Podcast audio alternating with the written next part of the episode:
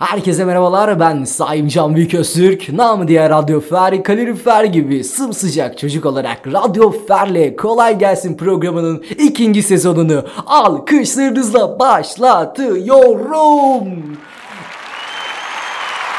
Evet biraz Mehmet Ali Erbil gibi oldu ama o, par- o parmaktan sonra yok ya onu karıştırmayalım. O, bu, bu milli sunucuların lafı gibi başlıyor. Hece hece şey gibi oldu bu da bir tane şarkıcı var ya şey rapçi.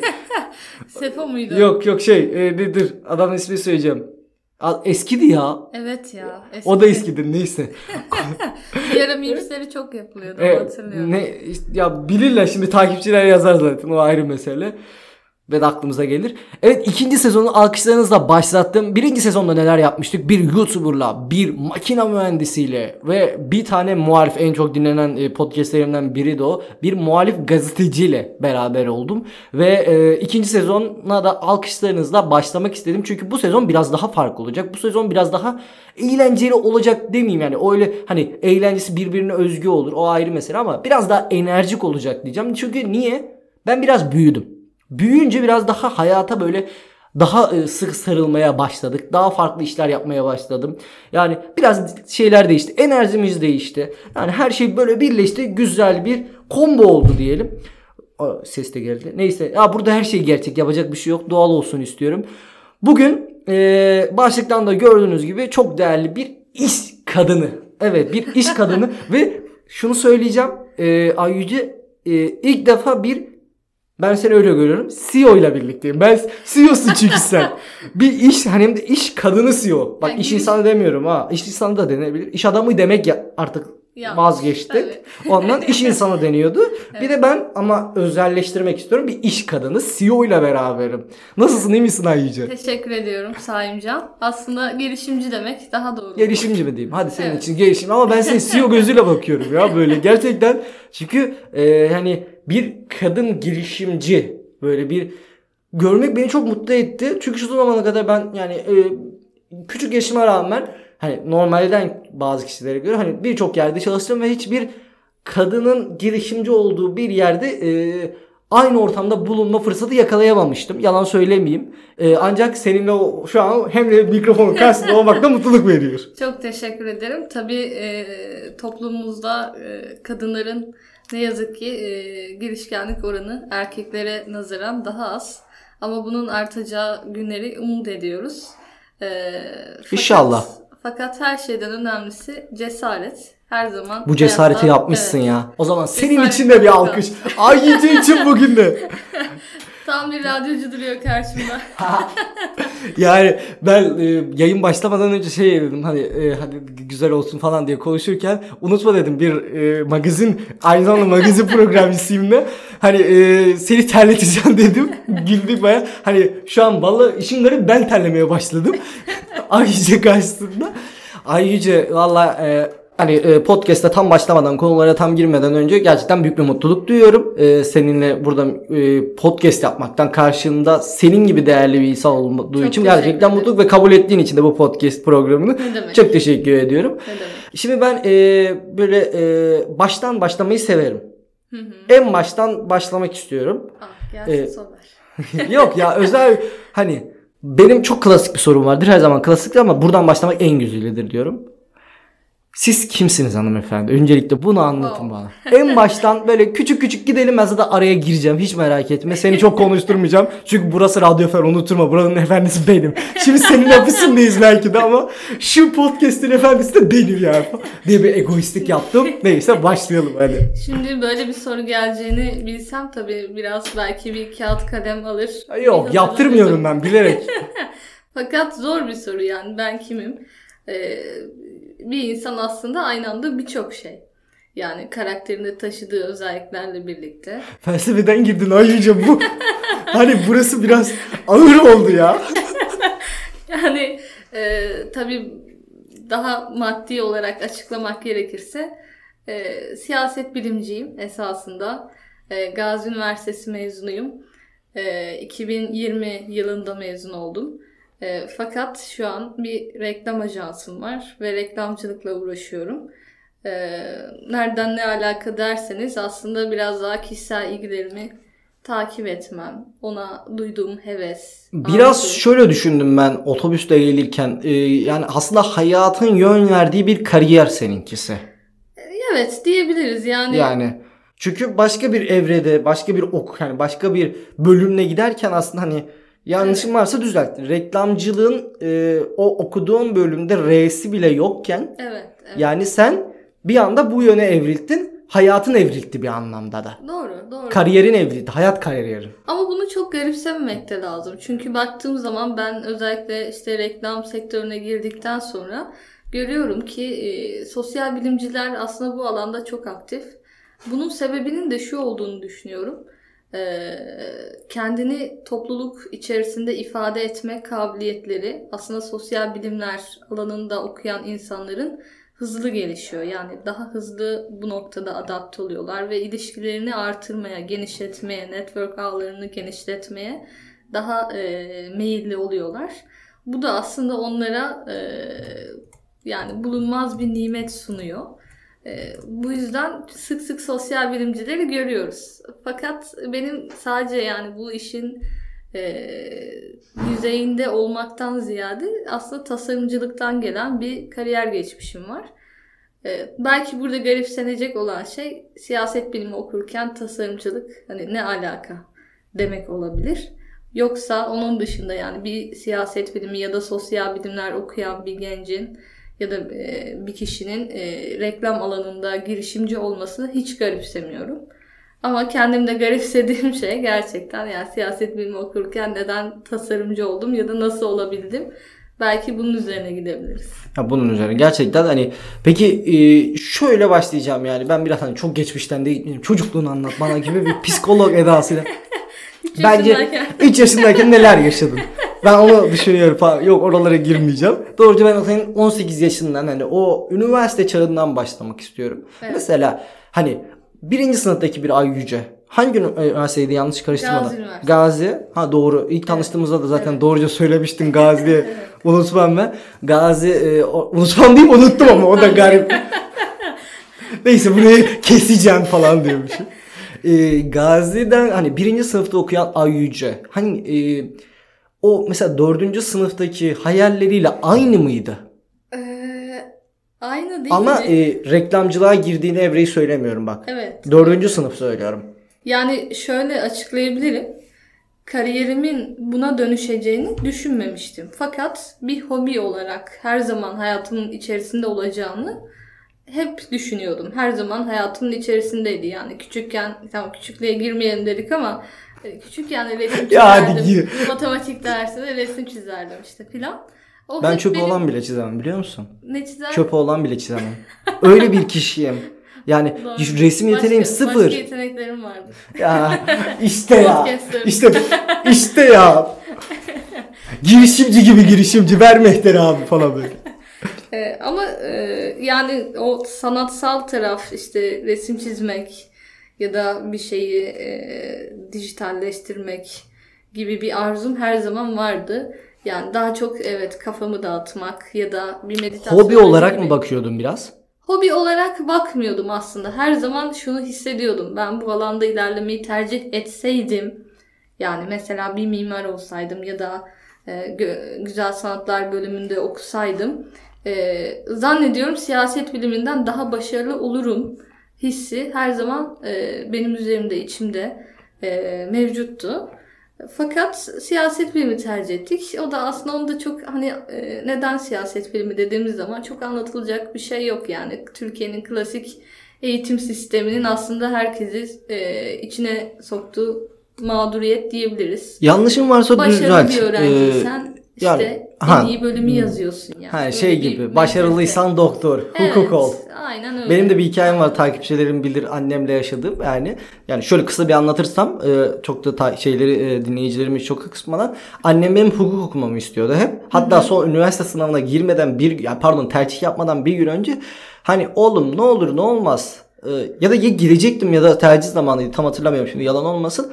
Annem yine de hani en azından rüyamda belki fikirlerim değişir diye hukukla ilgili anılar anlatmaya böyle. Bak hukukla okursan Şöyle olur. şöyle avukat olursan şöyle. Bak bunu hobi olarak yaparsın. İki- 2015'te yani daha 16 yaşındayken radyo programcılığına başlamış bir insan olarak. Annem 18 yaşındayken bana böyle yapıyordu yani. Oğlum bak hobi olarak yine yaparsın bu işleri falan filan. Hani onun için söylüyorum. Ve bir açık açık soracağım. Burada hani e, biraz şeyciliğimi, magazinciliğimi konuşacağım. Yani o evreyi biraz daha sanat hayatını, biraz daha çizim hayatını, biraz daha onu iş olarak düşünmemenin nedeni eee, dışarıdan eee, yaptığın baskı mı yoksa içeriden bir baskı mı? Yok hayır aslında temel olarak şu ben dijital reklamcılıkla tanışana dek bunun sadece bir hobi olabileceğine inanıyordum. Ha işte geldik buraya. Niçin? Peki toplumsal baskı bence o. Yok hayır toplumsal baskıdan ziyade esasında şu yani evet iyi resim çizebiliyorum ama bunun bir iş dalı olduğuna ilişkin Ya da hayatımı geç- bir ihtiyaç duyulduğuna ilişkin farkındalığım henüz mevcut değildi. Yani Anladım. ben bu mesela resmi çizdiğim zaman bununla ne yapabilirim ya da bu yeteneğimi nasıl bir maddiyata dönüştürebilirim gibi o arayolların farkındalığı zayıftı. O yüzden ben de bunun sadece hobi olabileceğini düşünüyordum. Fakat e, vakti zamanı geldi. Yayıncılıkla önce önce tanıştım. Ve Oraya geleceğiz. Yavaş yavaş oraya götüreceğim seni şu anda. Kısa bir sadece anekdot giriyorum. Onunla tanıştıktan sonra aslında dijital reklamcılığın dünyasının ne kadar geniş olduğunu ve bu alanın ne kadar kıymetli olduğunu fark ettim. Ve e, e, tabii yani şimdi her reklamcı olan da işte e, anadan doğma e, yeteneklerinden dolayı olmuyor. Bazı insanların da tabii ki de reklam öngörüleri var. Fakat beraberinde böyle Yeteneği bir var. yeteneğe sahip olmak bir e, avantaj yaratıyor. E, ben de bu avantajı kullanmanın iyi olacağını düşündüm. Şimdi geçelim dördüncü sınıfa. Evet. Sen e, yani önceki bir e, iki tane sorun var aslında burada. Bir dördüncü sınıf öncesi bir de dördüncü sınıf sonrası gibi bir durum var.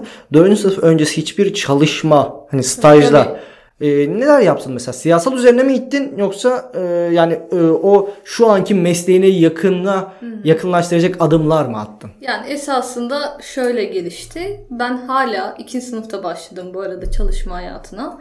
E, Ki öneririm ben. Gerçekten üniversitede çalışmak kadar güzel Çok bir şey yok. önemli aynen. Çünkü insanın üniversiteden mezun olduktan sonra aslında bir şeylere katlanma oranı azalmaya başlıyor. Yani elbette ki siz mesela bir eğitim sürecinden geçmek zorundasınız mesleki eğitim.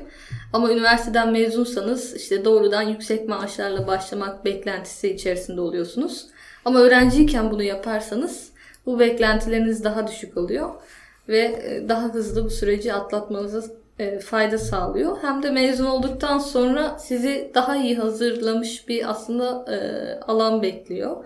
Yani daha hazır bir şekilde meslek hayatına başlıyorsunuz. Üniversitede o yüzden çalışmak bence de önemli. Kişinin en önemli tecrübe edinebileceği zamanlar. Ne yaptın mesela? Ne yaptın? Ben iki sınıfta e, tabii yani şöyle başladı. Siyaset bilimi okuyordum fakat benim için bir seçenek vardı sadece. Yani ya akademisyen olacaktım ya da başka bir şey yapmak zorundaydım. Memur veya devlet memuru veya devlette çalışmayı kesinlikle istemiyordum. Belki biraz daha işte e, spontane bir hayatı istemememden dolayı olabilir.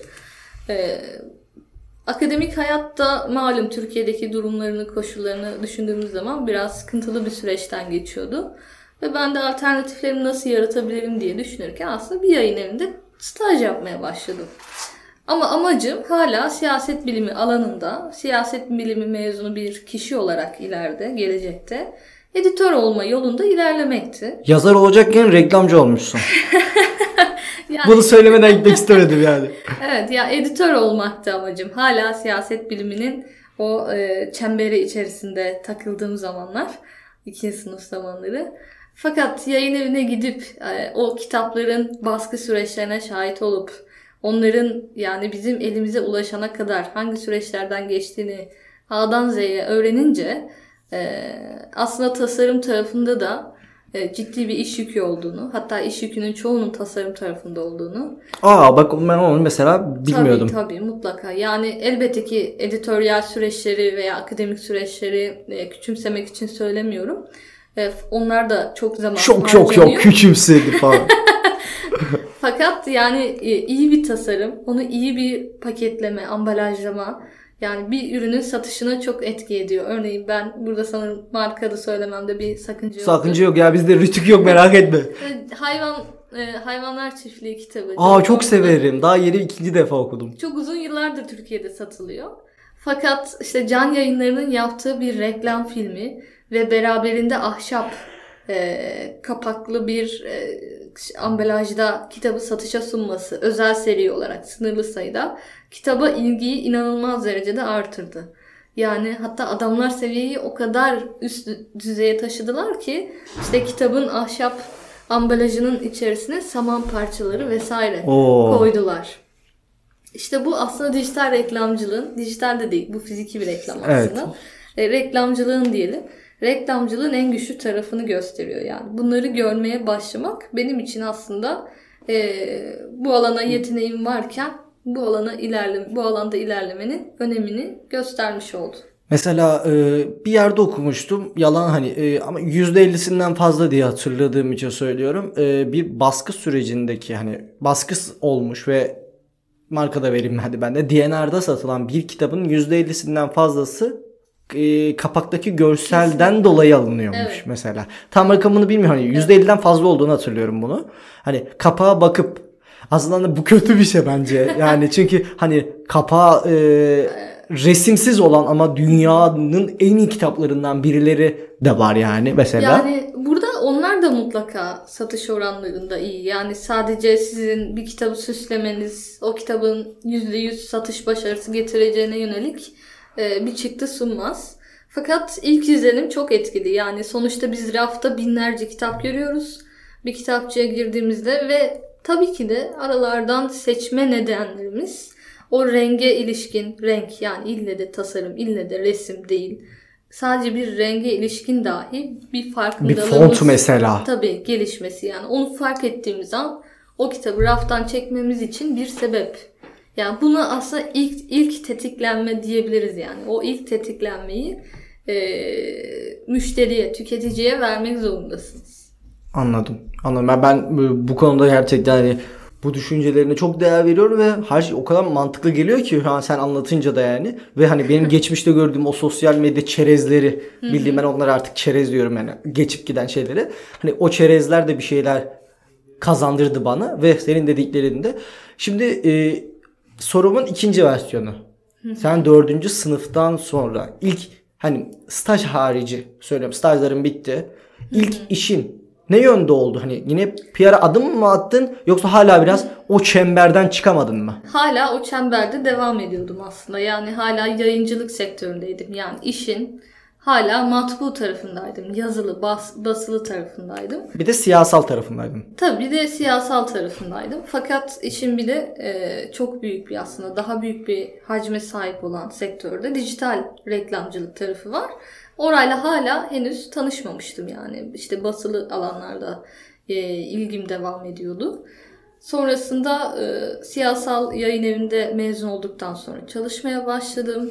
Orada tasarımcı olarak çalışmaya başladım ve işte kitapların kapakları, iç tasarımı vesaire işte bu süreçlerle ilgileniyordum. Yaklaşık 15'e yakın bir kitap muhtemelen çıkarmışımdır. Çalıştığım süreç boyunca çıkarmışımdır derken ben yazmadım Anladım. tabii ki de. Tasarım anlamında söylüyorum. Ee, sonrasında esas dönüm noktası başladı. Hala siyasetle ilgilendiğim için e, ben bir program yapmaya başladım. Bir e, dernek kanalında. Bu derneği de söylememde bir sakınca yine olduğunu düşünmüyorum. Yok yok. Daktilo 1984'te bir program yapmaya başladım. Türk Siyasal Hayatı isimli. Hala özellikle de ben Türk siyasi tarihine e, yönelik e, ilgim vardı. Odağım oray, oraydı. Özellikle erken cumhuriyet dönemi vesaire. E, bunun üzerine bir program yapmaya başladım. Bir yandan çalışıyorum. Bir yandan işte haftada bir akşam. Yayıncılığa da başladım Evet. söyledin. Yani bildiğimiz yayıncılık. Evet. Televizyon, radyo ve radyo diyorum. Oldukça yani. acemiydim Dijital. bu arada. Hiç profesyonel bir şey göremezsin. Ama bir şey benim söyleyeyim için mi? tecrübeydi. O amatörlük bir şeyler kazandırıyor zaten insana. Evet, Ne- tabii. net söylüyorum yani. Yani- amatör bir insan profesyonel başlayamaz ki hiçbir şeye zaten. Ya Ha. benim şu an çok özür diliyorum. Size söyleyeyim. 2015'teki bir yayınımı dinledim geçen. Sana bir şey diyeyim. çocuğum bak o kadar ilginç ki e, yani e, kendimi o kadar dalga geçmeyi o kadar çok seviyorum ki yani o kadar kelimeleri mantıksız mantıksız yerde kullanmışım ki. Zaten e, ben e, kendime e, bir öz eleştiri yaptığımda benim hayattaki en büyük şeylerimden biri bu. E, hatalarımdan biri bu. E, yani bunu çok rahatlıkla da söyleyebilirim. Ben 15 yaşından sonra daha çok kitap okumaya başladım. Benim öyle mesela hani tarihe ilgim vardı. Ancak e, hani mesela tarih derslerim iyiydi gerçekten ama kitap az okurdum. Ve bundan dolayı da o 15 yaşındaki programlarım hani özgüven var. Bir e, konuşma bir tabiri caizse hani kendimi övmek gibi olmasa ama dışarıdan söyleyenler için söylüyorum. Bir hani konuşma becerisi var. Ancak hani içi boş. Evet. Yani ne bunu kabullenmek lazım. Ondan sonra 15 yaşından sonra kendimi geliştirerek kitaplar, farklı kitaplar okuyarak. Yani benim 15 yaşından önceki ve 15 yaşından sonraki gibi bir evren var. Ee, bu nedenle hani o kitap okumaya o kadar e, çok değer veriyorum ve hani şunu demek istiyorum en sonunda. O programcılık, o amatörlük çok şey kazandırıyor. Ona emin Evet, olabiliriz. Bir de bir şey söyleyeceğim. Ben programa gelmeden önce e, böyle araştırırım kişileri. YouTube'da bir yayının var. Çok hoşuma gitti. Hangisi? Bak bu da güzel. Hangisi? Çok güzel bir detay. Burayı almak istiyorum. Hangisi? Şey e, bu özel bir gün galiba bir sürü Dört var mı acaba? yok bir sürü e, konu almışsınız. E, Ha, siyasi. Cumhuriyet yayını. He, e, bir beyefendiyle papyonlu ee, bir Cantak e, önemli de birisidir. Mehmet Ali Biland'ın e, öğrencisidir kendisi. Ha doğru. Ben e, çok orada hız gelirken hızlıca şey yaptığım için çok kusura bakmayın buradan şimdi de kendisi için de şöyle söyleyeyim tanıyamadığım için de. Ancak oradaki mesela şeyin e, hakimiyetin güzeldi. Bak bu ya- bir şey olarak söylüyorum. Bir böyle te- e, televizyonda dijitalde şey yapan biri o olarak. kalfalık dönemi. Ama güzel ya böyle hani çünkü o kameradan şey yapmamışsın çok.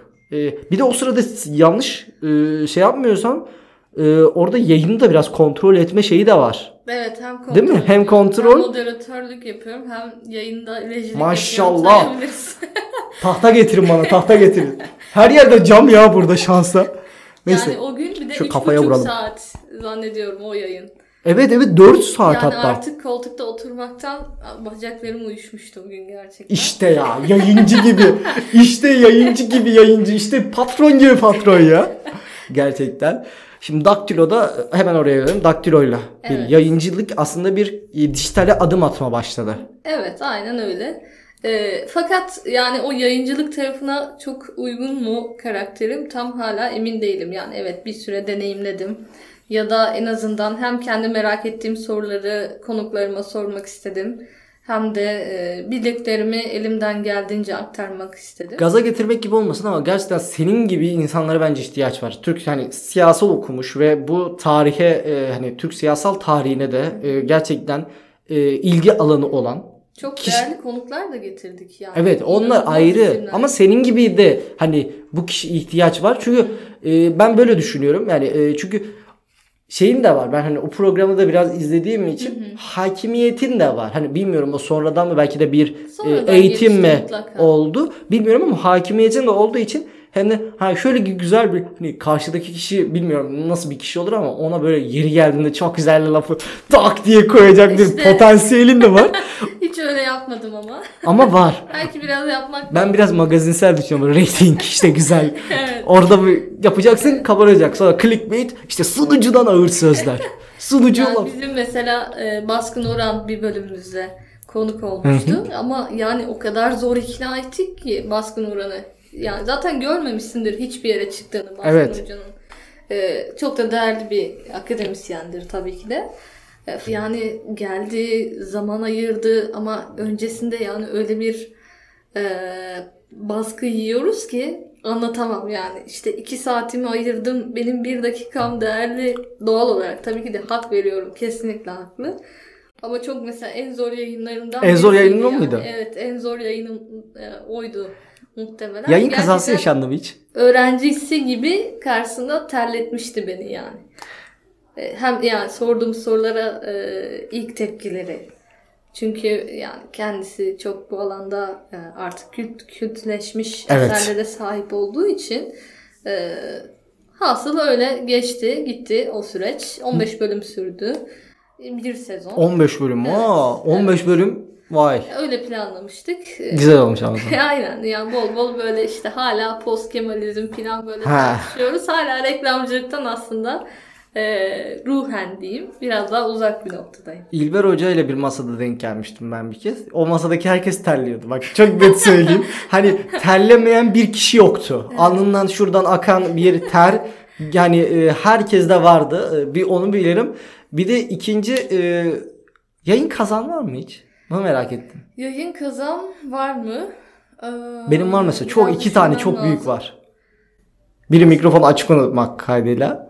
Yayın kazam yok aslında fakat e, ilk yayınımızda yani bu Türk siyasi hayatının ilk bölümünde e, Etiyen Bey'i e, konuk almıştık. Etiyen Mahçupyan. E, o önce bağlanamadı. Sonra biz yayına girmek zorunda kaldık. Sonra bir kısa geldi. Geri gitti. Sonra aynen seyircilere şöyle demek zorunda kaldık. Şimdi kapatıyoruz. Yarım saat sonra çözüp tekrar geleceğiz. Siz bir yere ayrılmayın. Reklam araya bir ayrılmayın. Yarım saat sonra tekrar geleceğiz diye. parmaktan sonra biz... Gerçekten de yani o yarım saat içinde e, eşi Etyen Mahçupyan'ın eşi inanılmaz çabalamıştı. E, yani Chrome'u indiriyor falan bir şeyler Wow. yapıyor vesaire. Bir... Etyen Mahçupyan'ı gerçekten o gün yayına bağlayan eşiydi yani. Vay. Bu sefer eşine gelsin alkışlar diyorum. Evet o yarım saat rötar insanı geriyor. Çünkü mesela hazırlanıyorsunuz işte sorularınız aklınızda vesaire tabii bir de ilk program heyecanı var. ilk bölüm heyecanı. Adeta böyle her şeyi unutmuşsunuz gibi oluyor o yarım saatlik işte aksilikler dolayısıyla. Öyle bir yani yayın kazası diyemeyiz ama böyle bir anım var. Benim şöyle bir hanım var. Bunu hiç anlatmadım doğru düzgün. Bir radyoda anlatmışımdır ama kaydı yoktur. Burada ilk defa kaydı olacak. Ee, isim vermeyeceğim. Ee, kuzenlerimden biri beni yakar ama kuzenlerimden biri olduğunu söyleyeyim sadece. Ee, Adana'dayken ben odamda benim e, radyo bilgisayarım yani sadece radyom bilgisayardı zaten internet radyosu olduğu için. Ee, bilgisayarım odadaydı ve ben pro- okul çıkışı programıma gireceğim çok rahat bir şekilde. Kuzenimler de bizim evdeymiş o gün. Ee, kuzenime dedim ki ya dedim gel dedim programa konuk gel muhabbet ederiz vesaire. Zaten benim e, programım biraz daha e, mesaj üzerine aramalar üzerine gidiyordu. Böyle devam ederken e, kuzenim e, şeye girmeden önce programa girmeden önce e, yengem şöyle bir laf kullandı. Oğlum dedi akşam dedi hiç de olmaz hani bu kötülemek için söylemiyorum. E, evde dedi hani Adana için söylüyorum bunu. Evde dedi akşam sular e, kesik olacakmış. Akşam sen e, sabah duşa giremezsen ve su hala kesik olursa dedi. Burada duşa gir öyle gidelim. Aa, kuzenim de tabii ki de dedi ya sorun yok anne dedi. Biz yayına girdik. Boy çok güzel ama böyle nasıl gülüyoruz, eğleniyoruz, telefon konuşmaları var, mesajlar var falan filan. Ee, benim yayın sırasında da sıramda da bir evin uzun koridoru var. Uzun koridorun sağında benim odam var. Ama o koridorda annemle e, biz konuşmamız e, dahilinde annem benim programım başladı mı salondan oturma odasından çıkmaz. Çünkü ayak sesleri bazen e, mikrofon aracılığıyla Duyulabiliyor. duyulabiliyor. Hiç. Ben kulaklığı taktım ama ayak sesleri geliyor. Diyorum ki annem olamaz bu. Bir şeyler var. Kim bu? Yani 5 saniye 10 saniye geçmedi kapı şak açıldı ve bir ses şöyle diyorum uzaktan. İşte isim diyeyim hadi e, uyduralım ne diyelim bir isim? Ahmet diyelim. Ahmet diyelim. Ahmet sen hala duşa girmedin mi diye. böyle ama biz kuzenimle böyle kaldık hiçbir şey söyleyemiyoruz. Mikrofonu kapatacak vaktim olmadı. Ses yayına gitti. E, chat box'ım vardı. Chat box'tan öyle komik şeyler yazılıyor ki hadi Saimcan duşa artık falan filan böyle hayatımda yaşadığım en komik kazalardan biriydi. Yani o duşa gir hala da mesela duşçu Saimcan falan diye bazen yazarlar. Sular kesikmiş Saimcan'ın evinde duşa girmemişti hala. Kokuyor Saimcan falan komedileri falan vardı. Benim yayın kazalarımdan biri de budur. Peki son evreye geçelim artık. Programımızın da son iki sorusu, üç sorusu Daha olacak. hala dijital dünyayla tanışmadım. Evet tanışmanın işin garibi o. Ama biraz tanıştık adım attık Yani Daktilo'yla. adım attık evet. Daktilo'dan sonra hani Ben ne gel Daktilo'da program yapıyorum henüz. Aynen. O sırada Enes Özkan hala da Evet. e, editörüdür, kurucusudur Daktilo'nun. E, o bana bir teklifle geldi. Tasarımcı olduğumu öğrendikten sonra ya dedi hani bizim de bu işlerde bir ihtiyacımız var. Bizimle çalışmak ister misin? E, çok mutlu oldum tabii ki de. Çünkü şöyle düşünüyordum. Aslında hala bir siyaset bilimiyle o sanatsal yönümü bir araya getirme derdim vardı. Evet ben paramı kazanmak zorundayım ama ilgim de siyaset bilimine de var. Ne yapabilirim? Siyasal bir dernekte, kuruluşta ya da yayın evinde bir çalışan olabilirim. Asıl sana harika olarak. bir fırsat vardı burada. Evet yani e, siyasalda da aslında bunu gerçekleştiriyordum. Fakat Daktilo daha e, güncel politika olduğu için daha mutlu oldum. E, kendimi e, ait hissettiğim bir yerdi. E, ben de tabii hemen kabul ettim. Hiç e, şey yapmadan. Yok. teklifini. E, daha sonrasında bir buçuk yıl kadar e, bir arada çalıştık. E, ve Sonraki hikaye ben çok iyi çıkacak, biliyorum. Dünyayla aslında tam anlamıyla Daktilo'da tanıştım. Çünkü artık tam teşekküllü sosyal medya yönetimi, e, insanları işte etkileyecek tweetler nasıl atılır ya da e, bir afiş daha etkili nasıl çalışılır. İşte sonuçta programımız online yapılıyordu. Bütün programlar Daktilo'da yani sadece kendi programım için söylemiyorum. Ve herkes mecburen konuşan kafa biçiminde gözüküyor. Yani siz böyle bir programı nasıl ilgi çekici hale getirebilirsiniz? Ya bunun üzerine düşünmeniz, kafa yormanız gerekiyor. Ee, bütün bu şeyler aslında beni geliştirdi. Bu sırada podcast'le de tanıştım. Ama yine tabii biraz daha mutfak tarafıyla yani podcast nasıl, Yıl- iyi bir podcast nasıl yapılır filan. Bir yıl evvel Ha, henüz. daha Çok yakınlardır. yakın, çok yakın evet. Geçen yıl Haziran gibiydi. Ee, belki bir ay daha evvel olabilir. Ee, podcast'le tanıştım. Aynı zamanda artık podcast editlemeye, ses editlemeye de başladım. Ve artık böyle bütün hani kabiliyetlerimi, tecrübemi genişletmiş oldum o skalayı. Aslında kalfalık da geçti bu sırada. Kalfalık aslında geçti sayılır diyelim. Ee, yani bir yandan... Kişisel olarak kalfalık. Yani hala Evet. hepimiz öğrenciyiz Tabii, de. tabii. Yani kariyer anlamında biraz kalfalığın üstüne çıktın. Evet, evet, Evet. mutlaka. Yani hem bir yandan işte afiş dizaynı, bir yandan içerik dizaynı ya da içerik stratejisi, e, onu iyi sunmak, e, beraberinde podcast, yeni medyanın tüm unsurlarıyla, daktiloyla beraber tanıştım. Esasında en önemli, en kritik nokta bu. Yani ben önceden de medya tarafındaydım. Mesela yayıncılık yaparken, yayın evinde çalışırken. Fakat yeni medyada değildim.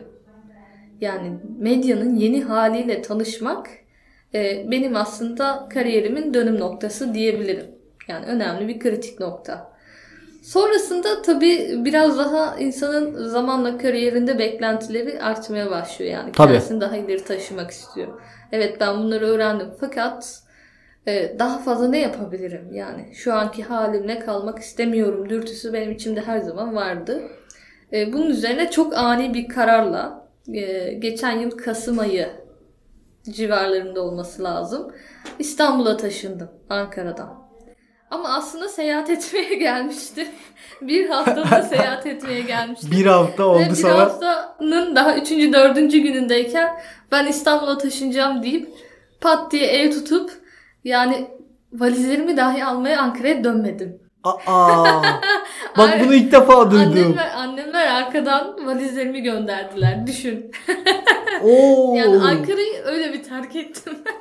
bu nasıl bir terk ediştir Yani. sanki. Bıktım senden Ankara. Ayazına. ya biraz şey etkili olmuştu. Daktio'da çalışırken evlerden çalışıyorduk biz. Ha, Ee, remote. Ben de ofis ortamını ya da işte bir takım çalışmasını bir arada bir şey yapmanın getirdiği motivasyonu çok değerli görüyorum.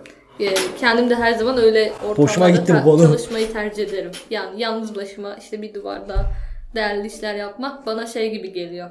Platon'un mağara alegorisi gibi geliyor. Yani siz bir işte bir kuş çiziyorsunuz mesela ama siz buna kanarya diyorsunuz. Ya belki karga bilmiyorsunuz yani.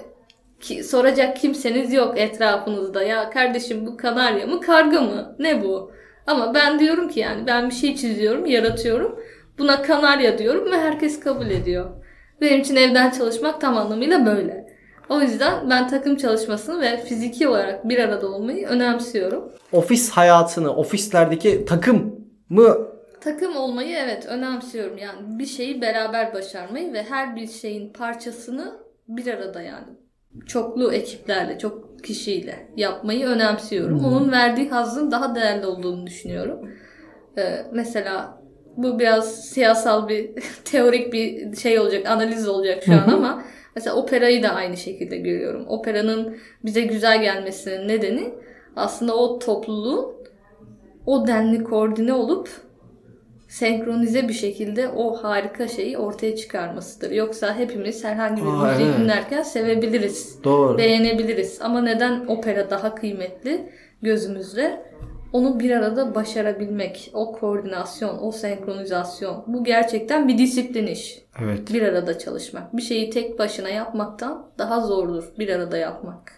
Herkes tersini düşünür. Tek başına yapmak daha zor. Çünkü tüm sorumluluk sende, üstünde. Ama her şeyi sen rahatlıkla karar verebiliyorsun ve Evet. rahatlıkla yani şöyle bir şey düşünün bir kişiden beklediğiniz o an e, hani istiyorsun o an yapsın ama o kişinin o anki bir durumu yok veya hani uzun bir zamanı Tabii, var hani. tabii. Hani gö- ona demişsin ki 5 saat. 5 saat senin zamanın var yap. Ama sen içinden istersin ki e, o hemen yapılsın veya sen olsan yaparsın çünkü mesela. Veya yani mesela tek başınıza yaptığınız bir işi kolayca esnetebilirsiniz. Zamanını Evet. esnetebilirsiniz. Çalışma sürenizi esnetebilirsiniz.